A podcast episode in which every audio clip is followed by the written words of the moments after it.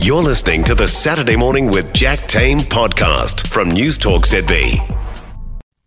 20 to 12 on News Talk ZB. Catherine Raynes is our book reviewer and she's with us this morning. Hey, Catherine. Morning, Jack. I read one day about 10 years ago, but seeing it on Netflix has made me think, oh, maybe I should go back and read the book again. It was a massive, massive success when it was first published.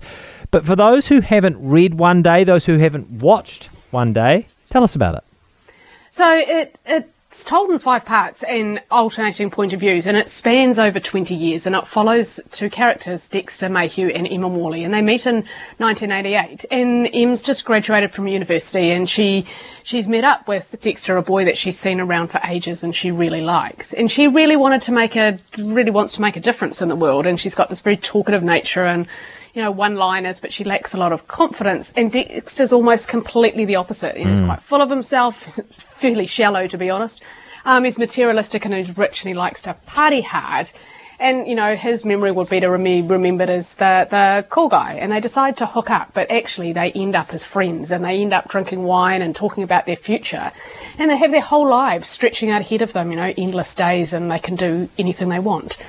But the book joins them on July the 15th every year through their 20s and 30s and 40s. And, you know, life doesn't always go as it's planned. And each chapter takes place a year to the day after the last one. So Yeah. you're trying to figure out what's happening and get phone calls and letters in different countries and towns and relationships and jobs and, you know, this kind of snapshot of their life. And sometimes it's a little bit predictable, but, and the characters aren't always likable, but it's quite compelling. And, yeah, you might even need a box of tissues by the end of it, to be Oh, honest. yeah. Yeah. And yeah. what's re- what's kind of good about this in the terms of the the movie and the book is that David Nicholls, the author, actually wrote the screenplay for the movie as well. So it feels quite authentic to the story and feels very like, yeah, I kind of tell the same story if that makes sense. Yeah. Yeah. Yeah. Yeah. It seems true to it, right? Yeah. Yeah, no, nice. Okay.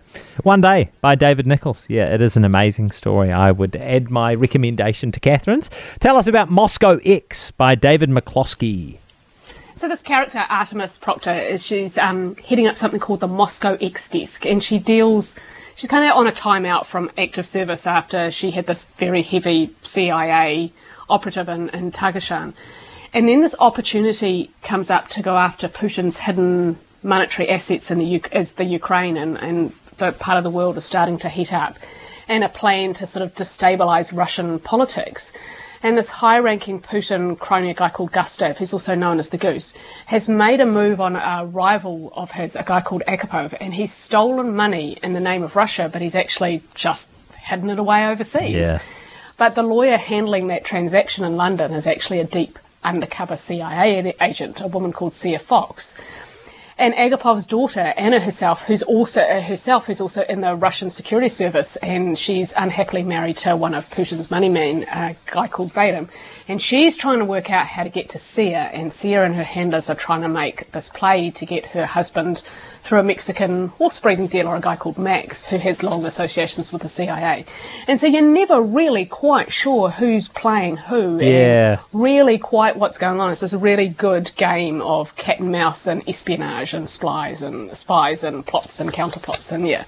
Quite an interesting read. And David McCloskey wrote a book called Damascus Gate a couple of years ago. And yeah, really good. And this is just as authentic. And he was actually a CIA agent himself. So you feel like you're getting that authentic voice of it all, maybe. I love it. I love it when a spy becomes an author.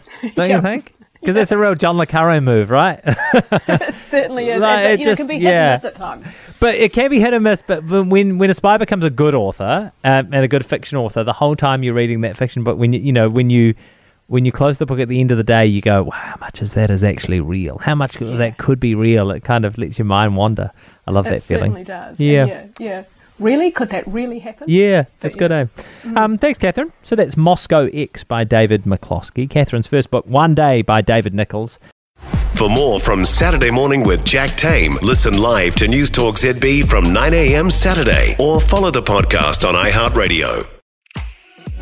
If you enjoyed this podcast, you will love our New Zealand Herald podcast, The Little Things, hosted by me, Francesca Rudkin, and my good friend Louise Airy. We focus on all the little things that you can do to make a positive impact on your life and to cut through the confusion from the health and wellness industry. Join us every Saturday to hear from the experts for all the tips and advice you need. Just search The Little Things on iHeartRadio or wherever you get your podcasts.